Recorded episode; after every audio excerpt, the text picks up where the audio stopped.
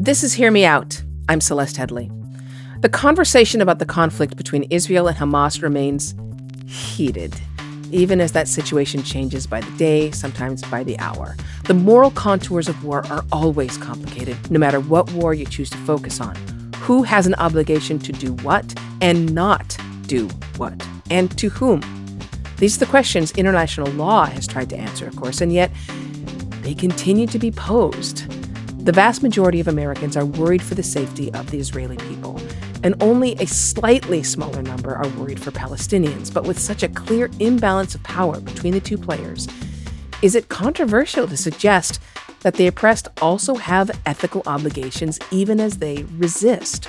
We all have uh, obligations not to kill, torture, murder, lie, and those obligations don't cease when people are uh, oppressed. Michael Walzer, writer and professor emeritus at the Institute for Advanced Study, joins us to debate who's a moral actor. That's in just a moment. Stay with us. Welcome back to Hear Me Out. I'm Celeste Headlee. At the time we recorded this episode, Israel and Hamas were engaged in a days long ceasefire and hostage exchange. That ceasefire has since expired and firing has begun once again, although there were reports indicating the firing never completely ceased from the start. It has been a brutally violent conflict since it began with a horrific terrorist attack carried out by Hamas in early October. A few weeks ago, we talked on the show about whether those who are not directly involved in this conflict are morally obligated to pick a side and then post their views publicly. Today, We'll talk about the war again, and once more think about the moral questions posed by the conflict. Last month, the social media app TikTok was accused of disproportionately boosting pro Palestinian and pro Hamas content. The platform denied doing that. This conflict is driving a change in U.S. public opinion, largely on partisan lines, but a majority are more inclined to support Israel. However, Americans increasingly understand that Hamas is not representative of all Palestinians, and young people especially sympathize with the plight of those who are trapped in the Gaza Strip, unable to flee the shelling. 82% of Americans are worried about the safety of the Israeli people, and three out of four are equally worried about the Palestinians. And so, with that in mind, that concern over the safety of the human beings who are suffering because of this war, we were drawn immediately to a piece that appeared in The Atlantic last month titled even the oppressed have obligations. That is an opinion we did not expect. And so we had to reach out to the author. So here he is. Michael Walzer is a writer and professor emeritus at the Institute for Advanced Study. Michael, welcome. I'm glad you invited me. I'm grateful for the chance to talk about my uh, article. I'm grateful that you're willing to talk to us. It seems that people are increasingly worried about taking any kind of stance um, on this conflict. Justifiably so. People have lost their jobs. So let's get to um, your opinion here that led to your Atlantic piece. Even the oppressed have obligations. There's you're coming from a point of view in which um, you're. It sounds like you're responding to some of the discussion that has occurred around Hamas. Um, and there have been a number of people who've said Hamas's behavior is justified it, morally defensible. Can you tell us? Is there a is there a brief two or three sentence summary of what your view is here? Why the oppressed have obligations? Well, everyone has obligations. We all have uh, obligations not to kill, torture, murder, lie. Um, and those obligations don't cease when people are uh, oppressed they continue to have the obligations of moral agents. Some of the people who, who argue that oppressed people can do whatever they they think is necessary for their liberation are are not treating the oppressed as moral agents who are responsible for what they for what they do like all uh, like all the rest of us the argument that comes to mind, of course, would be that these are all, you know, worrying about um, the safety of others is a luxury afforded to those who aren't worried that they won't survive another day, right? That to a certain extent, when a human being, any human being, is in constant fear of their life. Um, and I have to imagine that's true not just for Palestinians in the Gaza Strip, for but for many Israelis as well. Um, that they don't have the mental capacity when they're, you know, their amygdala has taken over. They're in in fight or flight mode. They don't have the capacity to be worried about the the morality of what they do. They're just focused on survival. Yeah, but it's not those people. It's not those desperate people who organize the social movement, who plan a politics. It's not those people. It's people acting, claiming to act in their name. Those are the ones who, who are the agents of terror politics and sometimes of, of a better kind of politics. But they are the agents and they are responsible moral agents. They are political actors responsible for the consequences of, of what they do. So it sounds to me like you are separating out here the the leaders in Hamas from the average Palestinian. Is that true? Well, Hamas is not an organization that represents ordinary Palestinians. Its rule in Gaza has been authoritarian and, and brutal. They tolerate no dissent. They do nothing to promote the welfare of the people they rule. They don't even, when they are planning a war, they do not build shelters for their own civilian population.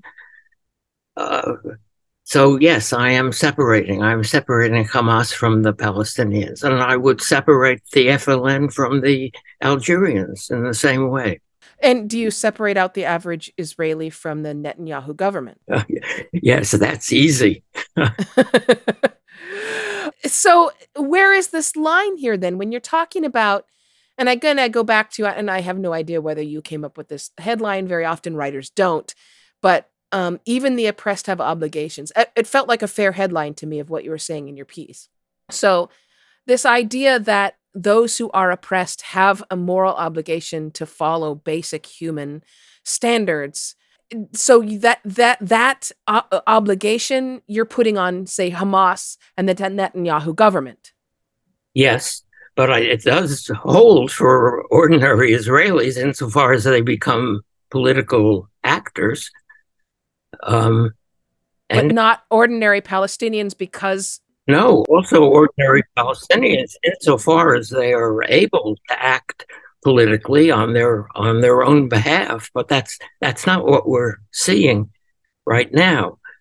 I start to get itchy when I hear things like that because uh, that you know there's this every time there's any kind of protest, and of of course everything that you've spoken about earlier and that you spoke about in your piece was the violence either taking of life or maiming of a human being. But um, the pressure to be civil, the pressure to uh, um, halt a protest because it's it's unpalatable to the rest of society. That has been used against the Black Lives Matter mo- movement. It's been used against many um, civil justice movements by the people in power to sort of prevent the protest in and of itself.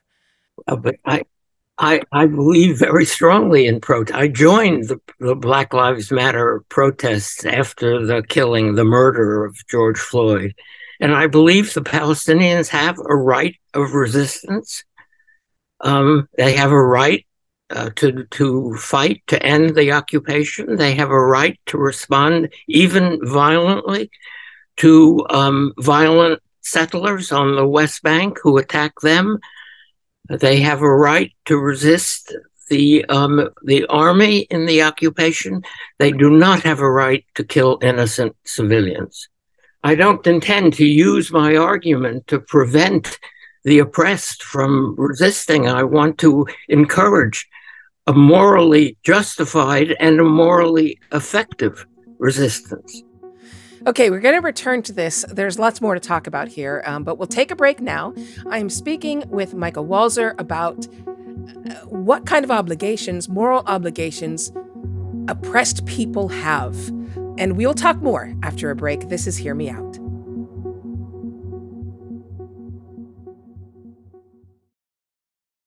And we're back. Thanks for staying with us. This is Hear Me Out, a podcast from Slate. I'm Celeste Headlee, and we're speaking with Michael Walzer today. Um, based on the piece that he wrote uh, saying even the oppressed have obligations. And just before the break, you were saying that obligation extends to not taking innocent lives. Um, so the moral obligation doesn't extend to refraining from violence against not innocent, like like combatants. In other words. Oh yes, um, the FLN in Algeria had every right to attack the, the French army.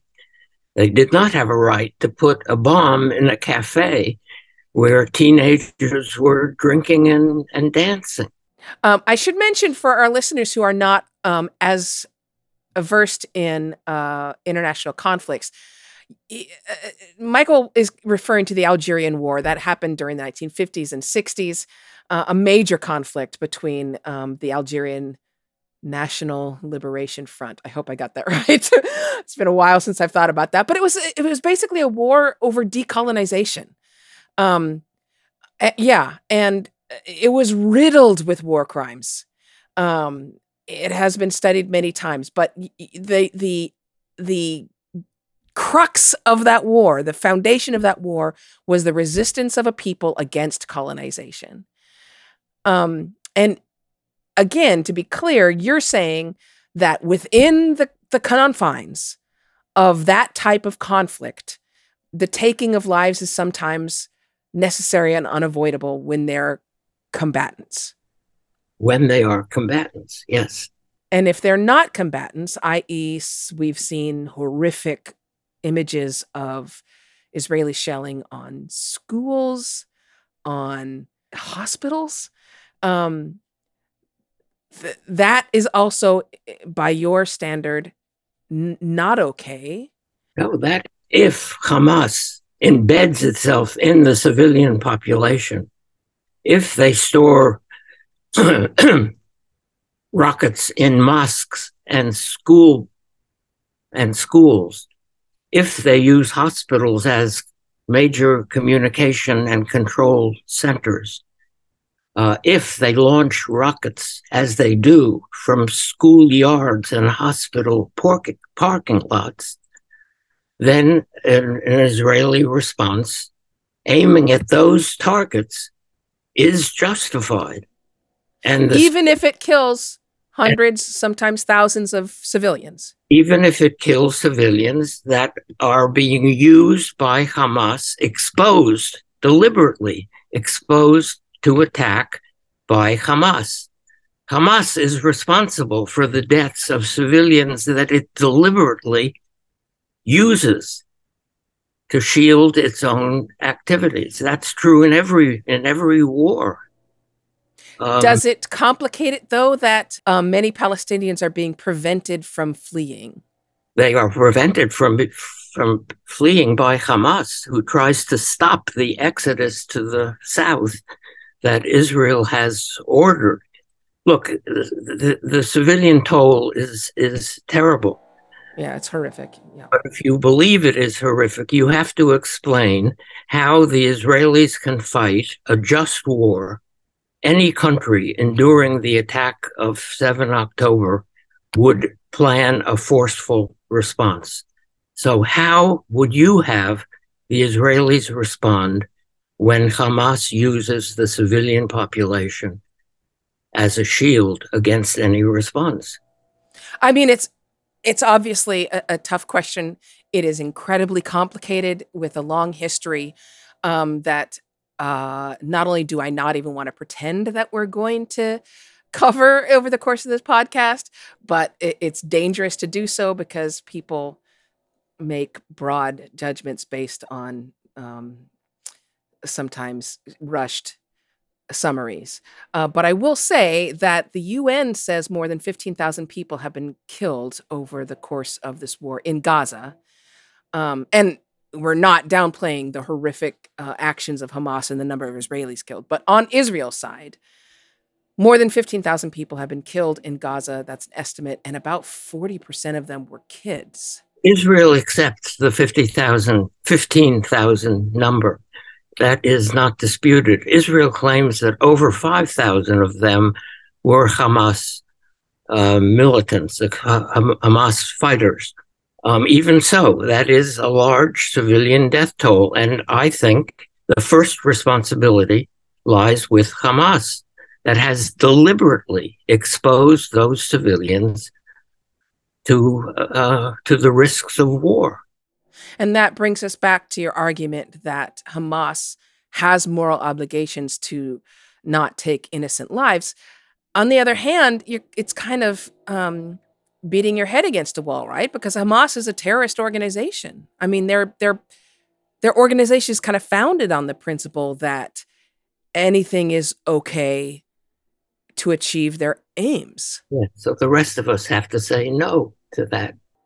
So, if you say the rest of us have to say no to that, how are we meant to do that? I mean, is this an obligation that you're talking about to us in general? Is to to protest the violence of Hamas or other terrorist organizations? Well, I don't believe everybody in the world has an obligation to become politically active. If you become politically active on this. Interesting coming from somebody who's who's dedicated his life to politics, but but continue.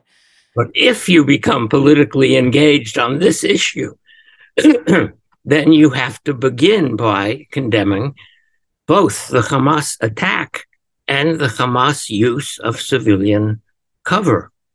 And then we can go on to argue whether the Israeli response is careful enough, um, if it is doing everything it can to minimize the civilian casualties.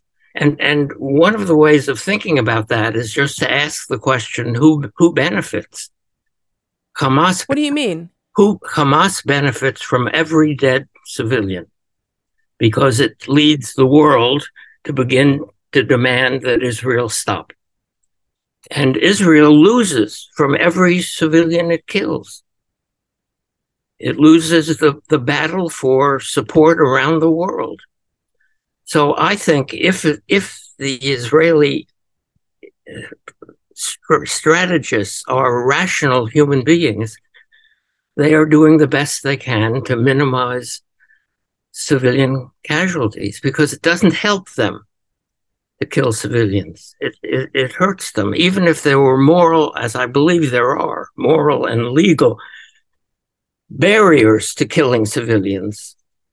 In this case, there's also a prudential political reason not to do it or to do it as little as as possible. So how do you fight an asymmetric war against an enemy that uses civilian cover? And that's that's not an easy question to, to answer. I'm I'm not sure that the Israelis have got it right. I am sure that they're trying to get it right because they'd be crazy not to. But maybe maybe they are bombing with inadequate or outdated intelligence. Um, I think that was probably true very early in the in the war. Yeah, it could. I mean, we we we don't know. There's, it's difficult as it is in any uh, conflict to get a truly clear picture of what's happening, and it's certainly impossible to fully trust uh, the communications you get from any government that's involved in an armed conflict. I mean, that's true anywhere. You know, um, when American television shows the, the, the rubble of a of a blasted neighborhood, that they make no effort to tell us, although some of them know what was underneath the rubble. Was it a Hamas fighting launching site? Was it a Hamas oh. storage site? I think, according by Hamas censorship, they're not allowed to tell us. In any case, they don't tell us. They just show us the rubble, the ruin, and we don't know yeah. what what lies beneath. Whether there was a target there that that needed to be hit. And similarly, there is Israeli uh, censorship from correspondence reporting from Israel. We're going to have to take another break, but we'll come back. There is there's there's still much. I mean, there's always more to talk about in this conflict or any conflict, but the idea of the, the obligations that the oppressed owe to other humans is rich. um, we will be back to talk a little bit more about it. This is Hear Me Out, a podcast from Slate. Stay with us.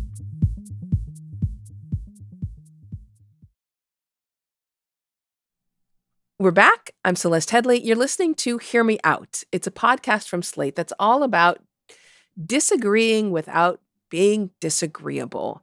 And I'm not sure our conversation, Michael uh, Walzer, qualifies entirely as disagreeing um, so much as uh, understanding um, your place of expertise on this issue based on my strong opinions that don't come from a place of deep expertise.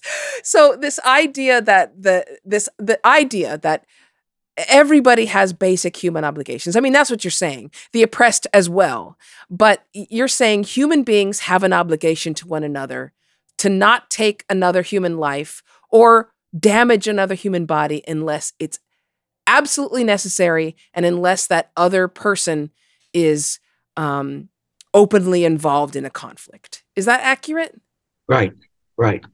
I, I do want to say the oppressed have obligations not to kill innocent people on the other side. They also have obligations to their own people to protect the lives of their own people, which which Hamas has notoriously failed uh, to do in every possible way.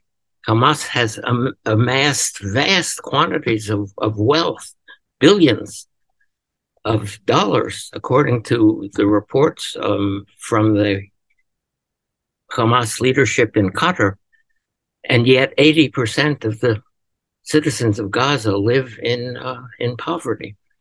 And and that, I'm so glad that you mentioned that because that is exactly where I wanted to go. Because it, it's been said again and again that the majority of people of Palestinians at this point never even had an opportunity to vote for or against Hamas. They haven't had a real election in quite some time. But also, we're talking about a people who most of whom are in desperate poverty. Um, the Israel cut off the electricity, and they, they supplied at, at least half of the electricity in the Gaza Strip. Cut off the electricity when this began. Um, so is that okay? I mean, we all saw the images from that very first t- terrorist attack of Hamas on the music festival and were horrified. Was then cutting off the electricity to all of those Palestinians justified? No, it wasn't. And I have criticized it in numerous interviews of this sort. Um, it was uh, even even right wing Israelis have condemned the cutoff of electricity because Hamas has all the electricity it needs. Hamas is refusing to provide electricity for the Gazan hospital. So yes, Israel had to continue supplying electricity, but it is a strange demand to make. In in usual in conventional wars, you don't expect one side to resupply the other side in the middle of the war. But the circumstances of the strange circumstances of asymmetric warfare and of the history of Gaza made it yes Israel was was was morally obligated. But just how much electricity Hamas is using to ventilate 300 miles of tunnels. Think about that. And refusing to supply electricity to the hospitals in Gaza. So Israel had to step in, but it is it's not a it's not a usual kind of demand to make. But I, I have criticized their refusal. Also on the shipments of fuel. I believe the uh, what they called the complete siege was uh, both a moral, morally wrong and politically stupid. So I um there there's no question that um, Israel and Israelis have been in a terrible position for a, a, an extraordinarily long time. Um, that said, and I'm Jewish. Uh, my godparents got married on Cyprus and first moved to uh, the new state of Israel before they came to the United States. And there's a strong, for me, a strong emotional tie uh, to that country as there is for a lot of American Jews. Um, at the same time, the, the, there's always a question whenever you have an imbalance of power. And there's no question here that, in terms of power and resources and wealth, Israel is much better supplied, has much more resources and the back in the United States um, than the average, especially the average Palestinian. So there's always the argument that when you have one side who are is very powerful and one side which is completely or or nearly completely disempowered, that that side, the disempowered, should take whatever possible means, and again back to by any means necessary. But in this case, I, I mean it to say that the average avenues that are open to me as an American or maybe to an Israeli are not open to a Palestinian. So, in terms of resistance, if their marches, if their protests have no effect, what are they to do? Well, first of all, they haven't tried a serious movement of massive civil disobedience. But what anyway, I want to I want to suggest a, a partial correction to your description of the power of balance. Uh, indeed, asymmetric wars are between a high tech army and a low tech insurgency. But the high tech army never wins. Not in Algeria, not in Vietnam, not in Afghanistan, not in Lebanon, not in Gaza. Not in Iran. Iraq, I mean. Yes. Think about that. The high tech army never wins. So um, it's it's true. That's a really good point. Israel may have nuclear weapons, which are of no use when rockets are coming. And imagine if they were coming from Lebanon and from Gaza. Half the country would be uninhabitable, and Israel's mighty army would be of no use. It's a really good point. And certainly, Israel is surrounded by enemies who would love to see Israel be wiped off the, the map and have not been shy about saying so. Um, but I want to go back. Let's let's let's yet again zoom our lens out to see if this applies anywhere to any disempowered group. Um, and the obligations to, in many cases, the the ruling majority. Um, uh, in that case when when you're when faced with an overwhelming force you know even in vietnam the way that they defeated the high-tech highly prepared highly resourced american marvy was oftentimes by doing reprehensible things. Well the, the, uh, they were not able to attack the families of, Amer- of americans in vietnam. They attacked vietnamese who were on the other side. Vietnamese yes. supported the Saigon government, and those attacks were were cruel. Um, but they were also aiming to create a mass movement, and that's what they did. They won the battle for hearts and minds.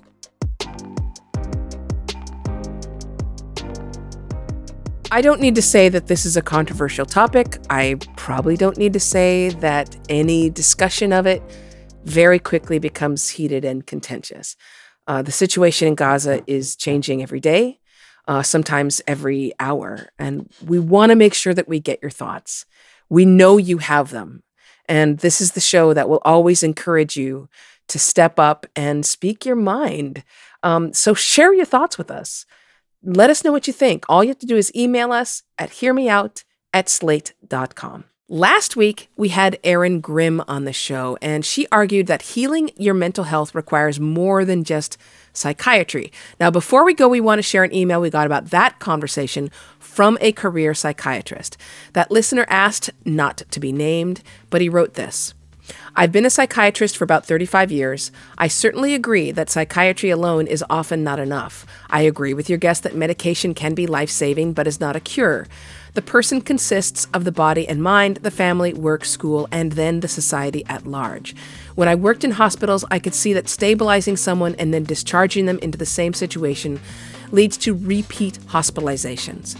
As I worked with patients with chronic mental illness, I could see that beyond the family issues, there were also systemic issues, such as housing, financial instability, intolerance, and religious issues that exacerbated the stresses on the individual all of that is so true. And it just makes my heart so happy to know that we have experts in these fields who are listening in and, and bring their expert thoughts back to us. It's it's so awesome, not only for us as a show, but for me personally. So thank you, listener, for writing in. Hear Me Out is a podcast from Slate. The show is produced by Maura Currie. Ben Richmond is the Senior Director of Podcast Operations. Alicia Montgomery is VP of Slate Audio. I'm your host, Celeste Headlee. Until next time, as I said, please speak your mind, but always keep it open.